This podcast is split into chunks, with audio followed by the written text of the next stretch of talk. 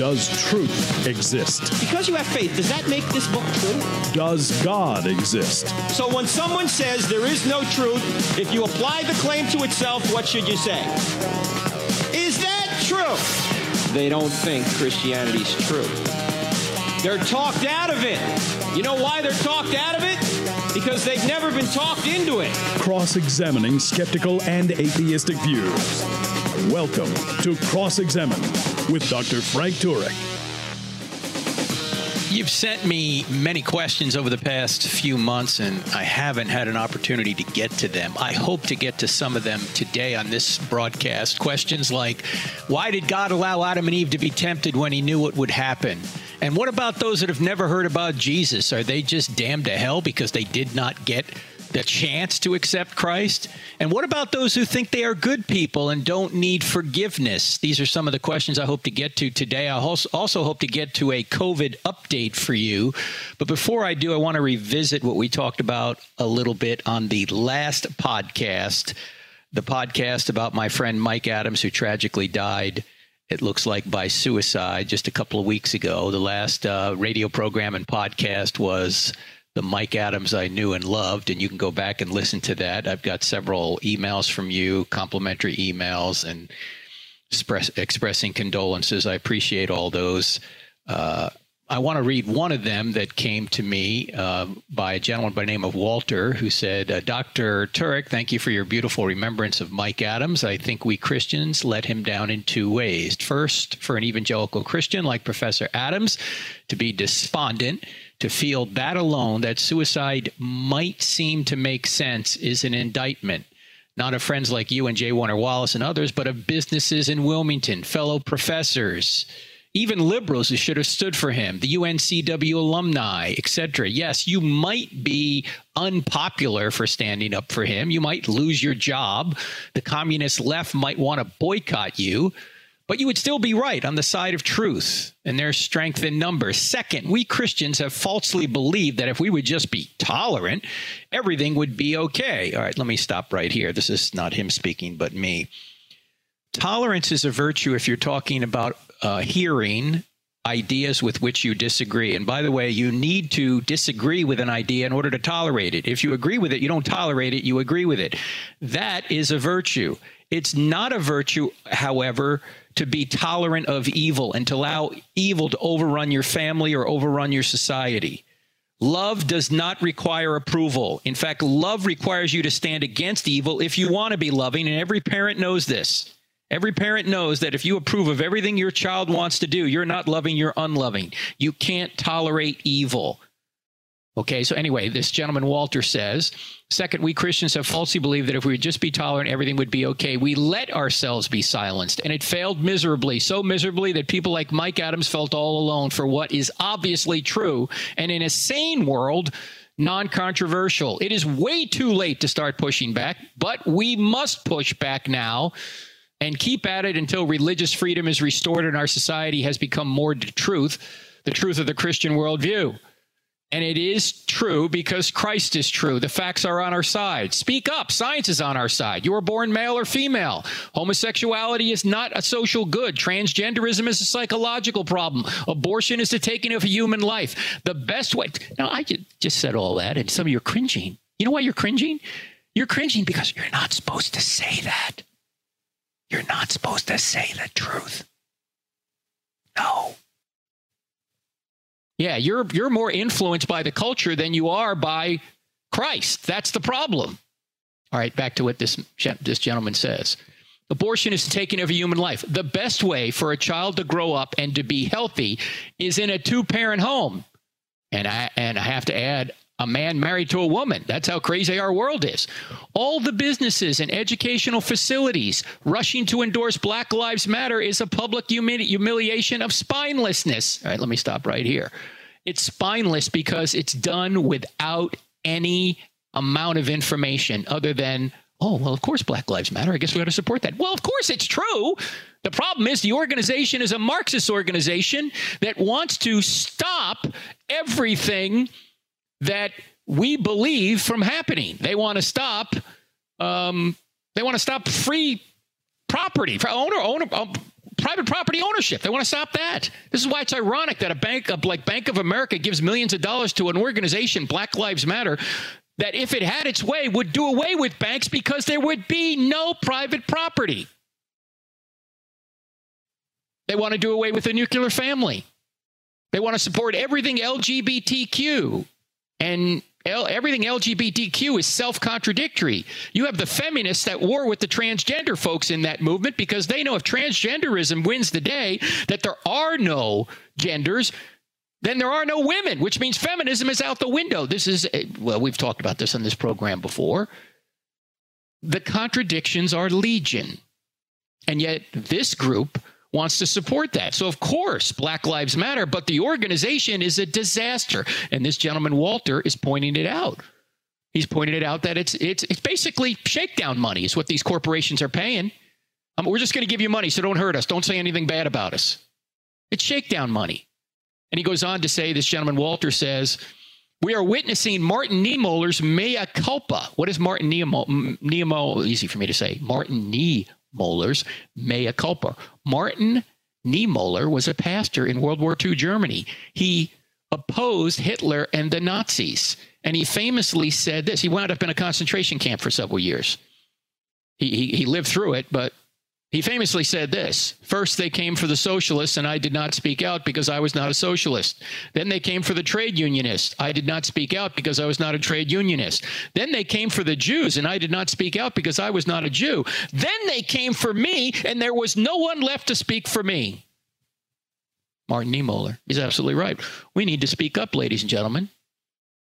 We put our people out on the front lines like Mike Adams, and then we retreat like David's forces retreated from Uriah purposefully. They put this brave warrior out there and then they pulled back so he would get killed. Because David didn't want him alive to cover up his sin with Bathsheba. That's kind of what we're doing to people like Mike Adams. We just send him out there and we quietly root him on. And we say to him, Mike, we really agree with you, but we can't really say anything about it. Go, go and then something tragic happens. And we didn't speak up. That shouldn't happen, ladies and gentlemen. Now, I'm not saying this is the entire reason that Mike Adams tragically took his own life, but it certainly was a a, uh, a factor. I'll uh, give you updates if we get them, and I'm permitted to give these updates uh, about Mike. Um, but thank you for your condolences. Thank you for your emails. Thank you for your texts. For those that uh, I know personally, uh, I want to now talk a little bit about uh, COVID nineteen to shift, which shift subjects. Which actually, Mike was partially a a victim of COVID 19. As I mentioned, he, a few weeks before he died, said COVID 19 has not been good. This isolation has not been good to me or good for me. Uh, he was a gregarious person that lived alone and loved to teach and loved to be in the classroom, and that couldn't happen. He couldn't even go out with his friends for a while. In any event, with regard to COVID 19, let me preface this by saying some people in my family, my close family, have coronavirus. And um, people will say, "Oh, you know, you don't have it. If you had it, you wouldn't speak this way about it. Um, you would be for all these lockdowns and everything." No, not true. There's people in my family that have it. Ben Shapiro had a, a, a very good program on this earlier in the week. His uh, August 3rd show. Ben is a pretty solid thinker on these issues, solid thinker on a lot of things. And um, he was pointing out that according to the data, you know what the average death of uh, a COVID death, average age of death of a person who dies from COVID in the United States is average age 80, 8 0. That's the average age. Now, I, I don't want anybody to die, obviously, but this is not a disease that affects every age group the same way. It affects different age groups differently. So we should treat those different age groups differently. And I'll get into it right after the break and then get to some of those questions I mentioned at the top of the program. You're listening to I Don't Have Enough Faith to Be an Atheist with Frank Turek on the American Family Radio Network website, crossexamined.org. That's crossexamined with a D on the end of it.org. Back in two minutes. Friends, can you help me with something? Can you go up to iTunes or wherever you listen to this podcast and give us a five star review? Why? It will help more people see this podcast and therefore then hear it. So if you could help us out there, I'd greatly appreciate it. If you're low on the FM dial looking for national public radio, go no further. We're actually going to tell you the truth here. That's our intent anyway. You're listening to I Don't Have Enough Faith to Be an Atheist with Frank Turek on American Family Radio Network website, crossexamined.org app. Cross Examined, two words in the App Store. Cross Examined. YouTube channel, 200,000 followers. Thank you is the Cross Examined YouTube channel. Over 800 short videos on there, most of them short anyway. Q and A videos from the college campus. Check that out. Check out the Facebook page, crossexamined.org, and Dr. Frank Turek, Dr. Frank Turek. There's two of them. And uh, like us there if you would. Now, we're talking a little bit about COVID 19, just a quick update on it. Uh, looking at the data, as I mentioned earlier, the average age of death is 80 for someone who dies of COVID 19. As Shapiro was mentioning on his program, your young kids kids are 16 to 20 times more likely to die from the flu than COVID 19. This is why Shapiro and many others, even the CDC, is saying kids need to get back to school. This is not a factor for kids. In fact, if you're below 20 years old, you're more likely to be struck by lightning than to die from COVID 19. Okay, so the issue that some are saying is, well, maybe these uh, kids can pass it to teachers, and then teachers could get sick. There's there's very little evidence that that's the case. Kids do not appear to be doing that. Now, there's a lot we don't know. That's true, but there are places that never shut down schools. There was a study out of Japan.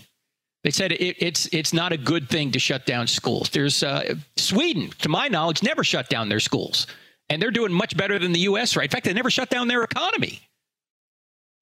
And I know this sounds something that you would not want to say because it seems insensitive, but the way forward nationally and around the world on this issue is to gain herd immunity. What does that mean? It means that the more people, healthy people who get it, the less it can be transmitted to the people who are vulnerable because the disease has nowhere to go once you get above a certain percentage, and we're not sure where that percentage is. Some say 60%, some say 70%. Others are suggesting it's much less 30, 40% of the people have it. The thing dies. There's nowhere for it to go.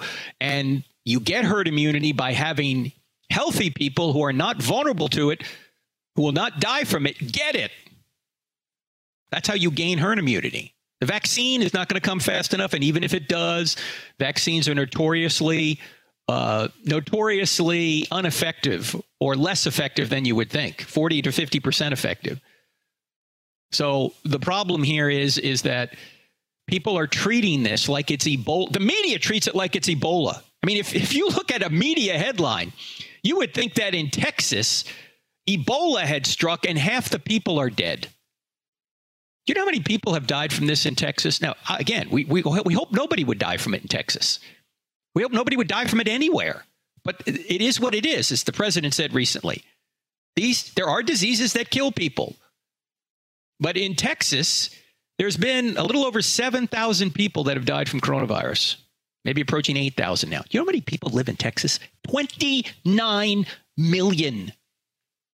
California, about 9,000 have died. You know how many people live in California? 40 million people. 9,000? 40 million? The media reports like like this is Ebola and half the population's dead. It's not the case.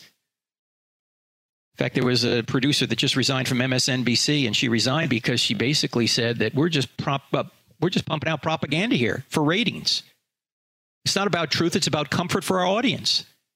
It's sensationalism, and I'm sure this is done on the other side too. I'm sure Fox News does the same thing. Where do you get good information for this? Where do you get good COVID information? It's hard to find. Ben Shapiro recommended a, a website, and I've been tracking it, and I think he's right. There's a gentleman, uh, his name is Bahnsen. And if you go to the BahnsenGroup.com, T H E, Bahnsen is B A B A H N S E N group.com. Bravo, Alpha, Hotel, November, Sierra, Echo, November. Can you tell I was in the Navy? That the BahnsenGroup.com and click on COVID. You'll get a good analysis, right the middle middle of the road analysis. He's, he's not an alarmist either way. And you'll get the, the facts and some great charts and graphs and all that. That's where you can go for, I think, reliable COVID data. And to say that, oh, we've got, you know, several hundred people die in a day in America from COVID. You know how many people die in America a day just generally from all causes? About 7,500 people die in the U.S. every single day. Every single day. That comes to about 2.8 million people a year. So just keep that in mind.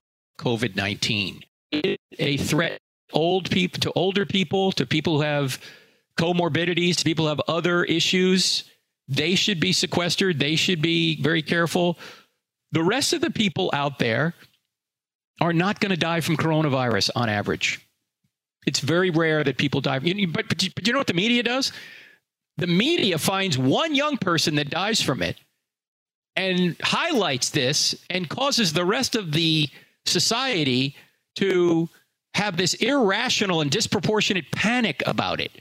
This is like governing by exceptions. What do I mean by governing by exceptions?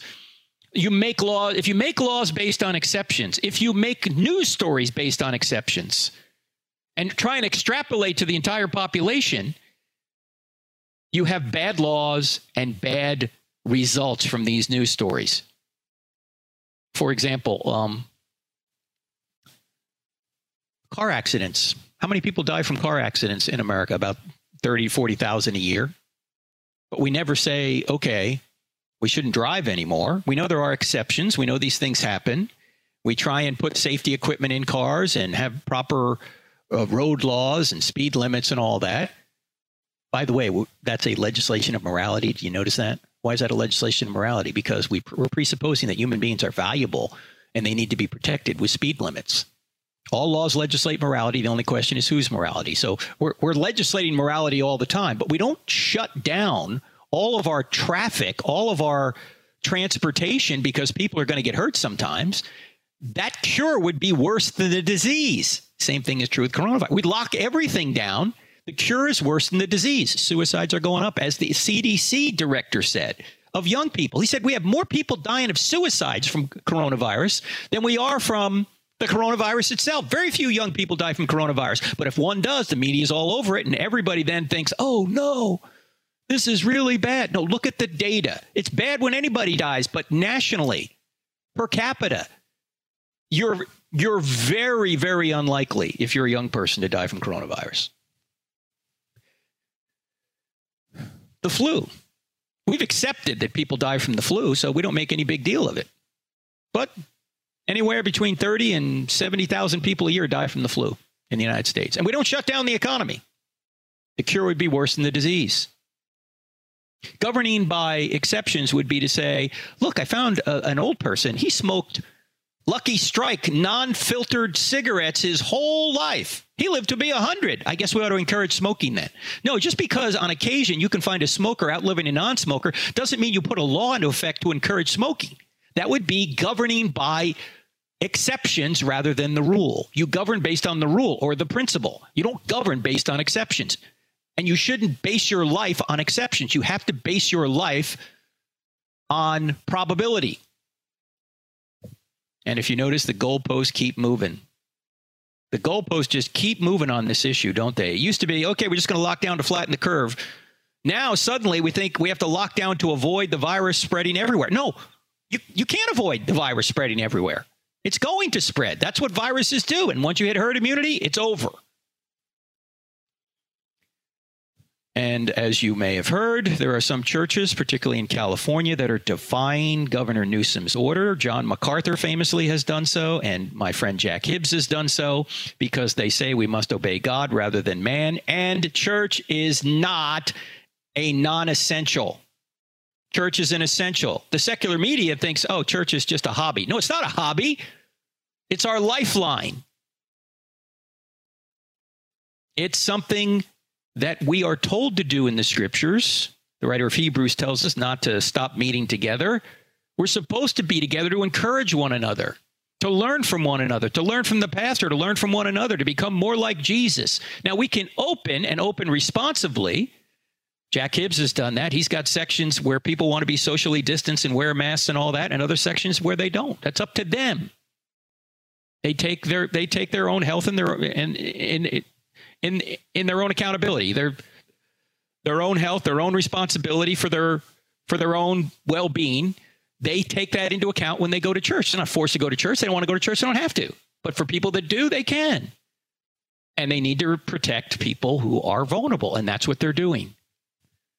There was a case that went to the Supreme Court. It wasn't taken by the whole court. I think it was one of these cases where the court just decided not to take it and didn't make a definitive ruling on it. But the case was a Calvary Chapel in Nevada saying to the governor of Nevada, You're allowing casinos to open and not churches? Well, it went to the Supreme Court. The Supreme Court 5 4 decided they would not side with the Calvary Chapel. They, would, they were siding with the governor. And of course, Roberts, who should be impeached because he's not obeying the Constitution, and neither are there four other liberals on that court, wrote the or Roberts joined the four liberals and uh, and the they sided with the with the governor. Here's Gorsuch's one paragraph rebuttal, or I should say dissent. It's one paragraph. This is his dissent. Now Gorsuch got the sex case wrong at last month, but he got this case right. Here's what he says. This is a simple case. Under the governor's edict, a 10 screen multiplex may host 500 moviegoers at any time. A casino, too, may cater to hundreds at once, with perhaps six people huddled at each craps table here and a similar number gathered around every roulette wheel there. Large numbers and close quarters are fine in such places, but churches, synagogues, and mosques are banned from admitting more than 50 worshipers, no matter how large the building, how distant the individuals, how many wear face masks, no matter the precautions at all. In Nevada, it seems it is better to be in entertainment than religion. Maybe that is nothing new, but the First Amendment prohibits such obvious discrimination against the exercise of religion. The world we inhabit today, with a pandemic upon us, poses unusual challenges, but there is no world in which the Constitution permits Nevada to favor Caesar's palace over Calvary Chapel, unquote. That's Justice Gorsuch. He's absolutely right. The First Amendment says Congress shall make no law respecting an establishment of religion, nor prohibiting the free exercise thereof. You can't make laws prohibiting the free exercise of religion, but that's what the Nevada governor has done. That's what the California governor has done, and other governors have done it, and it needs to stop churches need to stand up. You know, my friend Dan Forest, run, Forest, run. He's running for governor here in North Carolina. He says, where does the government get off declaring what business is essential and what isn't? All businesses are essential, especially to the people running them. Why should Walmart be open but not a mom and pop shop be open? Why is all the money going to go to Walmart, not the mom and pop? Where do we get off doing this? Well, after the break, friends, I'll give you my opinion. Unvarnished, back in two minutes. If you find value in the content of this podcast, don't forget to follow us on Instagram, Facebook, and Twitter. Join our online community to have great conversations, growing your knowledge of God, and become a better defender of the Christian faith. Also, don't forget to subscribe to our YouTube channel where we have hundreds of videos and over 100,000 subscribers that are part of our online family. Find us by searching for Frank Turek or Cross Examine in the search bar. You can find many more resources like articles, online courses, free downloadable materials, event calendars, and more at crossexamined.org. Yes, friends, I've been holding back what I really think in the previous couple of segments. So I'm really going to lay it out now. I think we need to go back to school. I think we all need to go back to work while we sequester the people who are vulnerable. You can't treat the entire population as if we're 80 year old overweight diabetics. We got to protect those folks, but the rest of society must move forward. And, ladies and gentlemen, there's risk no matter what approach you take. Locking down the entire economy is a risk, opening it up completely is a risk. You've got to find a healthy balance but you can't treat everybody in the population as if we're all vulnerable because all of us, most of us, are not. Now, I know there's a big a big uh, controversy over kids going back to school, and some of you may not be able to go back to school. Uh, some of you are going to only be able to do school online. Well, what we've tried to do is create an online course that'll help you do that. You know, we're doing I don't have enough faith to be an atheist, or why I still don't have enough faith to be an atheist. I'm doing one live beginning in September for high school and college students. You can be a part of that if you want. But we've also created a turnkey why I still don't have enough faith to be an atheist course. In other words, if you're a teacher or a small group leader or a Sunday, screw, uh, Sunday school leader and you want to meet remotely, you can do that and everything is already online for you. It's turnkey. Uh, all the videos are up there, the workbooks, the quizzes, the assignments, they're up there already. All you need to do is go to crossexamined.org, click on online courses. If you want to sign up, you can as a teacher, and then your individual students can sign up. You can do this all remotely. Then you can have your own Zoom sessions or Skype sessions, whatever software you use to interact with the students, but you don't have to do anything other than than interact with them because all the videos are up, all the workbook stuff is up, all you know, all the questions and quizzes. It's all up there for you. It's a turnkey course. So check it out on our website.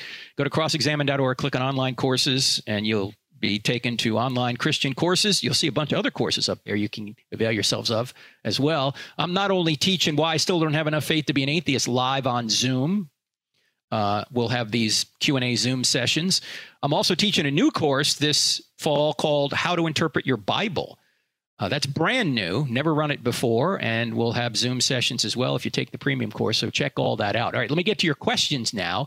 Michelle, all the way from South Africa, asked a bunch of questions. Sorry I couldn't get to all of them, but here's a question that Michelle asks In Genesis, why did God put the tree of life in the Garden of Eden if he knew, knowing everything before it even happens, that Adam and Eve would eat from it? Great question, Michelle. We might also ask a question Why did God allow us to be born, knowing that we would sin against him as well. Why, why stop at Adam and Eve? Why not us?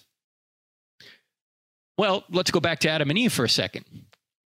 God knows what's going to happen. He's all knowing. So he knows no matter what scenario that he chooses, he, he knows the outcome. But that doesn't mean he's causing the outcome in the sense that he is overriding our free will. If God wants to create a universe that's moral, then he has to give us free will. If he doesn't give us free will, it's an immoral universe. We can't love. Of course, we can't hate either because we don't have free will. He could have created a robot world or no world, but he created a world where he could love creatures and they could return love and they could love one another. But in order to do that, there's a risk, and the risk is you got when you give them free will, they can they can do evil with it. I'm grateful that God gave Adam and Eve the opportunity, the free choice to sin because if he didn't, this wouldn't be a moral world and we couldn't be redeemed. And do we think, by the way, we would do any better than Adam and Eve that we wouldn't fall? No, I would have fallen. All of us would have fallen at some point. And is God obligated not to create any universe at all because people decide freely to reject God? I don't think that follows either. If people freely reject God, it's not God's um, God is not is not his hands aren't tied when he says, "Oh, if somebody sins, then I can't create at all." No, we instrumentally create children. And we know they're going to sin, but we do it anyway. Why? Because we know it's worth the cost. We know that love can overpower that. Maybe overpower is not the right word. That we can love people, that love is worth the cost that we can love people even though they can hate us in return. And if people don't want the free gift of forgiveness that Christ provides, they don't have to take it. And if they're separated from God for eternity because of that, that's their own free choice. But God is not, his hands aren't tied if somebody decides not to accept his love. Just like a governor, his hands aren't tied if he pardons two prisoners, and yet only one prisoner accepts the pardon. He doesn't say, well, since this other guy didn't accept the pardon, I can't pardon this other criminal I wanted to pardon. No, he, he offers the pardon to both, and if one of them rejects it, well, that's that guy's prerogative. So God offers the pardon to all, but not all take it. Now, this transitions into another question that's been asked. It's a what of what of those who have never heard question. It, it comes from uh, from Ash, who's actually in Spain. He says, Dr. Turek, I just wanted to thank you for all your work and how you reach out to young people due to the vast majority leaving the faith. He said, I'm a missionary kid. I'm 17. I'm in Spain. I've been reading your books and listening to your podcast. And I just wanted to tell you how much they've strengthened my faith and how after I graduate college, I plan to return to Spain to teach apologetics based on the content you present. And I don't have enough faith to be an atheist. Well, thanks, Ash. Actually, the book's in Spanish now, so that would be helpful.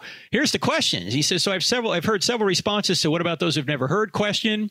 There is something that I struggle. With. This is something I struggle with. The answer I've heard is that there is enough in creation and conscience to know that there is evidence for God and the need for forgiveness. The people of the Old Testament were saved even though they never heard the name of Jesus because they trusted in God.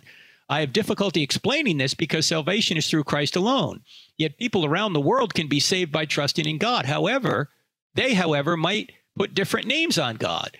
So, how do we avoid this becoming pluralism in how people can be saved without knowing Jesus?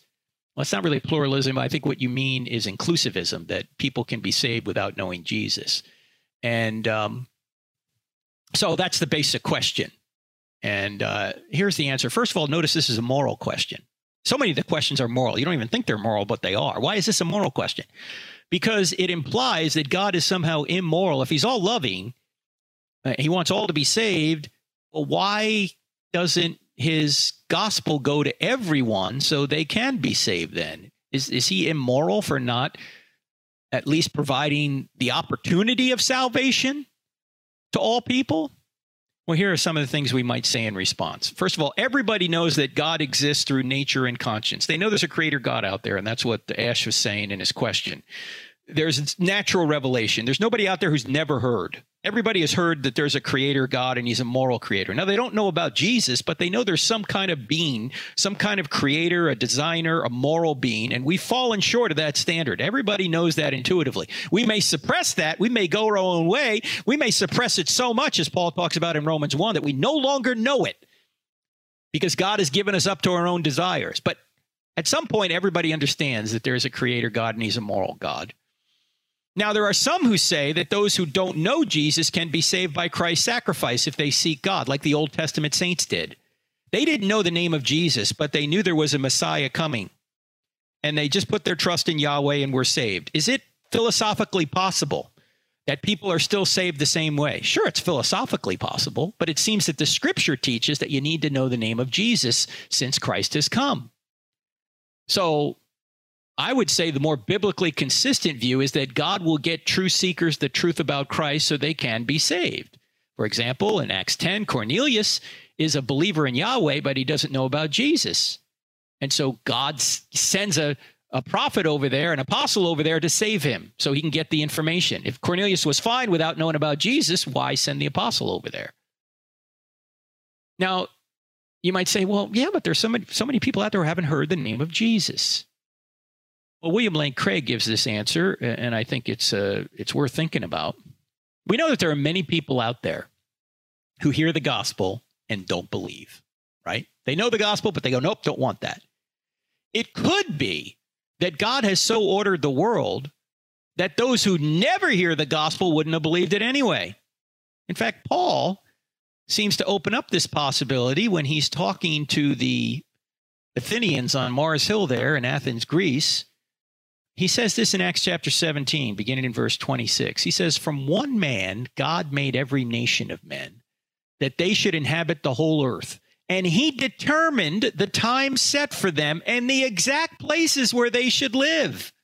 God did this so that men would seek him and perhaps reach out for him and find him, though he's not far from each one of us. Interesting. It says that God has determined the times where people live and where they where they exist so that so that some would reach out and find him. So that men would seek him and perhaps reach out and find find him. That could be an explanation that people who don't hear about Jesus wouldn't have believed him anyway. Certainly there are many people who know all people I argue at some point in their lives knew that there's a creator God out there. They may have suppressed that, but at one point they knew if they've suppressed that knowledge, if they've turned away from that knowledge, giving them more information isn't going to be helpful. If somebody shines a pen light in your face and you turn away, shining a flashlight in your face isn't going to be helpful. You're going to turn away from that more. In fact, it's going to be annoying to you. Or you could put it another way. Suppose you're lost in a jungle and you're trying to get out and you see a beam of light coming through the canopy. If you take a step toward that light, the light's going to get bigger. If you turn away from that light and wander away from it back into the jungle, whose fault is that? It's your fault. You don't you didn't want the light you had. Giving you more light is not going to be helpful. Now, at the end of the day, we know that God is loving and just. He is the standard of justice. No one will ever be able to claim in the afterlife that God was unfair. No one's going to wind up in hell going, oh, I don't deserve this. If I only knew. Nobody's going to wind up doing that. Even Lazarus, the rich man and Lazarus, you know, the rich man's in Hades and Lazarus is in Abraham's bosom in, uh, in Luke 16. The rich man in Hades doesn't say, I shouldn't be in here. He just says to Lazarus, he treats him like a servant. Hey, tell Lazarus to come down and, and relieve me of the agony I'm in down here.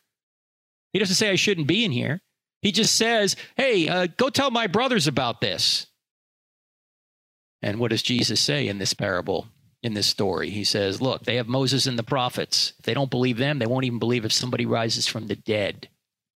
So there's nobody in the afterlife that's going to say, I was treated unjustly, I was treated unfairly. C.S. Lewis has said, look, if this bothers you, what you ought to do is become a Christian and then help bring more people into the kingdom. But if you're concerned about it, it makes no sense to stay out of the kingdom. He says, cutting off a man's fingers would be an odd way of getting him to do more work. If you're concerned about exclusivism, then you ought to get involved in Christianity. By the way, every worldview is exclusive. Muslims are exclusive about the afterlife. Hindus are exclusive about the afterlife. Atheists are exclusive about the afterlife. They think you just die. There's no choice at all.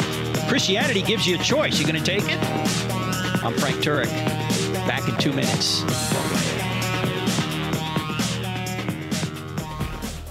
Friends, Frank Turek here. I Don't Have Enough Faith to Be an Atheist is a listener supported radio program and podcast. So if you like what you hear here, would you consider donating to crossexamined.org? 100% of your donations go to ministry, 0% to buildings. We're completely virtual. So if you can help us out, we greatly appreciate it. Thank you so much. To I Don't Have Enough Faith to Be an Atheist with Frank Turek on the American Family Radio Network. We are just talking about what about those that have never heard?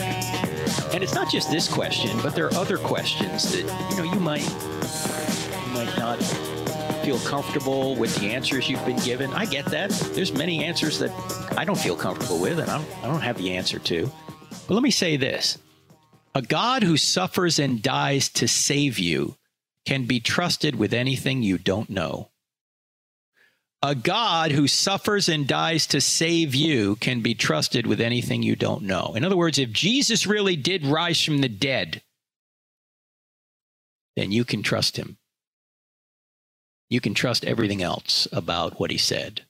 I just have a personal policy. If somebody rises from the dead, I just trust whatever the guy says. This is why the resurrection is so important.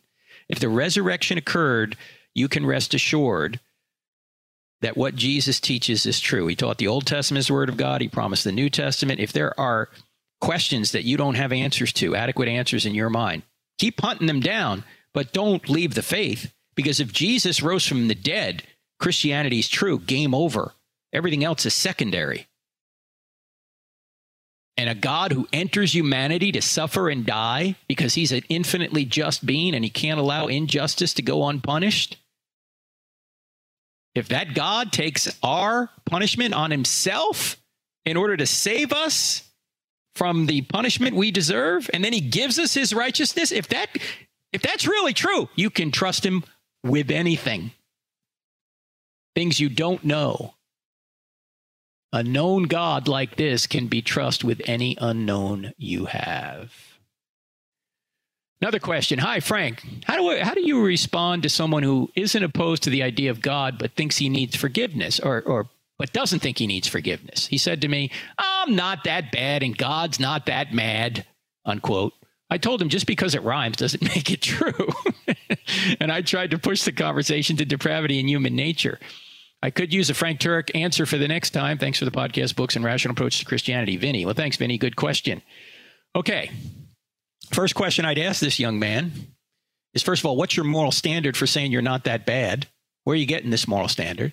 Secondly, are you married? If you are married, ask your wife if if she thinks you need forgiveness. Because the people closest to us know that we're that we are evil, that we are bent toward evil, that we are selfish. We're not as good as we think we are. Another question I'd ask: Do you have any children? Do you have any two-year-olds? Yeah, the two-year, the terrible twos. You ever have any? You ever have a kid in the middle of the terrible twos? Please, they call it the terrible twos for a reason. You don't have to teach a kid to say mine. You have to teach the kid to share because he's naturally bent toward selfishness. He's naturally bent toward evil. In fact, here's a thought experiment I've mentioned to you guys before. Imagine you wake up one morning, you go into the uh, bathroom, you're getting ready to, to go to work or even church. It's open. You, you, you're getting ready. You look in the mirror and you see there's a sign attached to the top of your head, and it transmit transmits your every thought in LED letters. You can't remove the sign. You can't cover it. Everybody that sees you is going to be able to read every thought that comes across your mind. Would you leave your bathroom? No, you wouldn't. Why? Because your thoughts are evil, my thoughts are evil. We're judgmental, selfish people who size people up as soon as we see them, and most often it's not flattering. In fact, human depravity is the most empirically verified fact about humanity that is the one that's most denied. People are bent toward evil. It's easy to be bad, hard to be good. Easy to be selfish, hard to be selfless. Not only that, but if somebody says he's a really good person, you could take the Ray Comfort approach. Have you ever stolen? Just anything. Have you ever lied? Have you ever thought lustfully about anybody else? Oh, you have. Oh, so you are a liar, you're a thief, and you're an adulterer. Because according to Jesus, if you've thought about it, you're guilty. How you doing so far? Not very good. In fact, Jesus, in his interaction with the rich young ruler, says, There is none good but God. Jesus was not denying his divinity, he was affirming his divinity. Why do you call me good? There's none good but God. What does that mean? There's none good but God. None of us are good then. None of us are good. Paul unloads in Romans chapter 3 about this. There's none good, not even one. And he goes on to describe how vile humanity is. No, none of us are good. Only Jesus is good. So he doesn't think he needs forgiveness. Yeah, ask your wife if you need forgiveness. You do. And, and one of the reasons we don't think we need forgiveness is because we have a, a relative moral standard in our mind. We compare ourselves to other people rather than God, rather than the standard he is.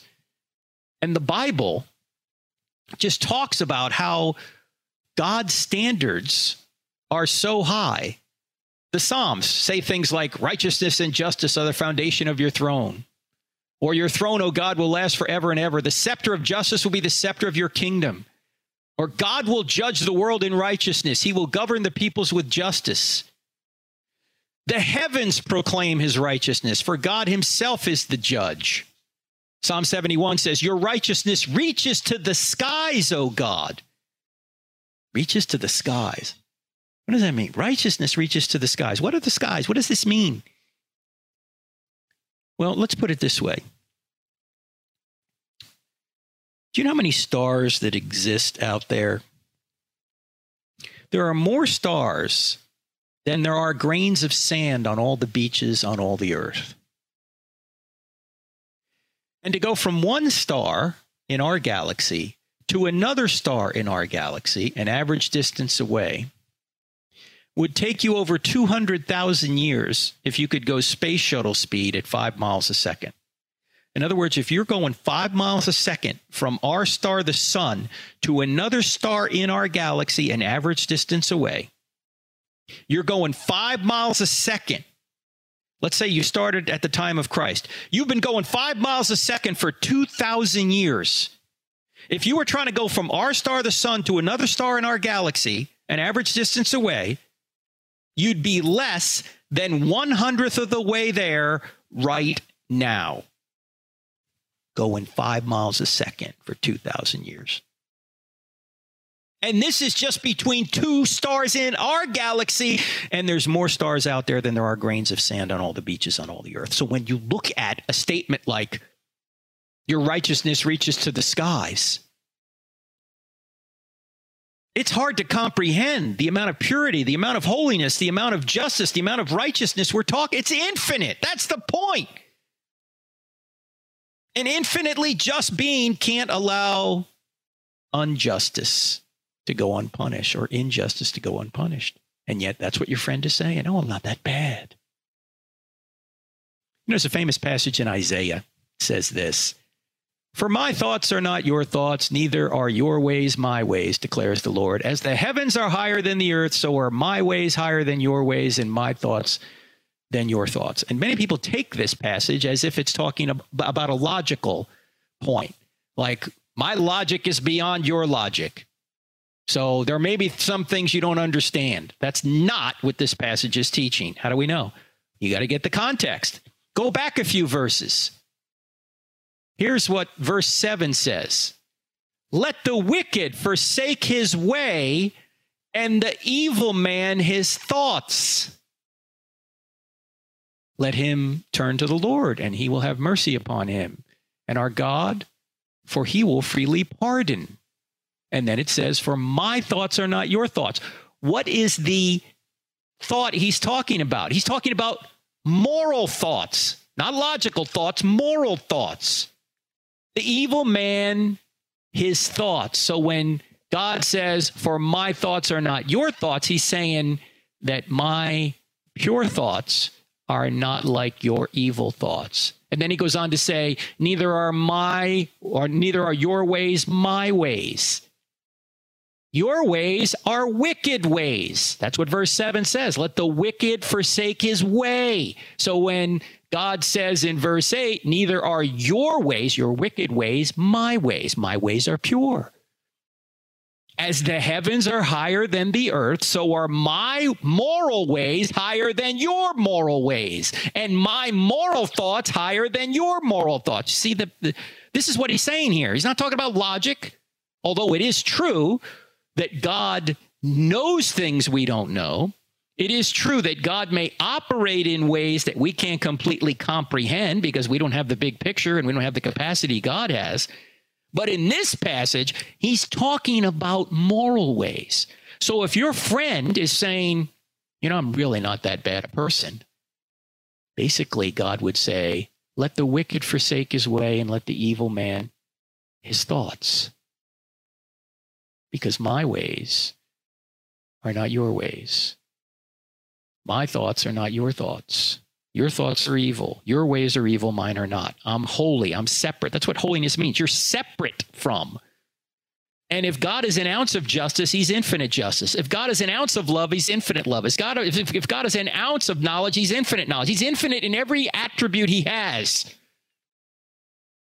So for you to declare that you're morally okay, first of all, you don't have a standard by which to judge that. And secondly, the standard is infinite and you haven't met up to it, and neither have I. And that's why we all need a Savior. One last question, just with a minute to go. It won't take long to answer. This gentleman says, Hey, Dr. Turek, I have some family members who are Christians but believe many of the Calvinistic values, including predestination for salvation. I'm wondering how to go about discussing this issue with them in a loving manner, as I believe Calvinism is unbiblical. My follow up question would be Is it worth the time discussing? Is this an essential issue? Okay. Caleb, you just got to go back. Caleb writes that. Go back to the August 18th, 2018 podcast. If you get our app, the Cross Examined app, you can find it. You, you might be able to find it on iTunes too, but I know it's archived in the app. And listen to that program. I get into all the differences uh, between Calvinism and what I believe is true. Uh, I talk about Romans 9 and all those passages. So check that all out there. That'll be the best way of answering that question. The August 18th, 2018 podcast. All right, friends, I'm Frank Turek. Great being with you, and I don't have enough faith to be an atheist. Continue to pray for Mike's brother, Mike Adams' brother David, and Mike's fiance as well. I'll give you an update next week, I hope. God bless. See you then. If you benefit from this podcast, help others find it Just go to iTunes or any other podcast service you might be using to listen and leave us a five star rating on the I Don't Have Enough Faith to Be an Atheist podcast with Dr. Frank Turek. It will take you less than five seconds. You can also help a lot by leaving us a positive review for others to see. This podcast is available on iTunes, Spotify, Google Play, Stitcher, TuneIn, and many other audio content delivery apps. Thank you and God bless.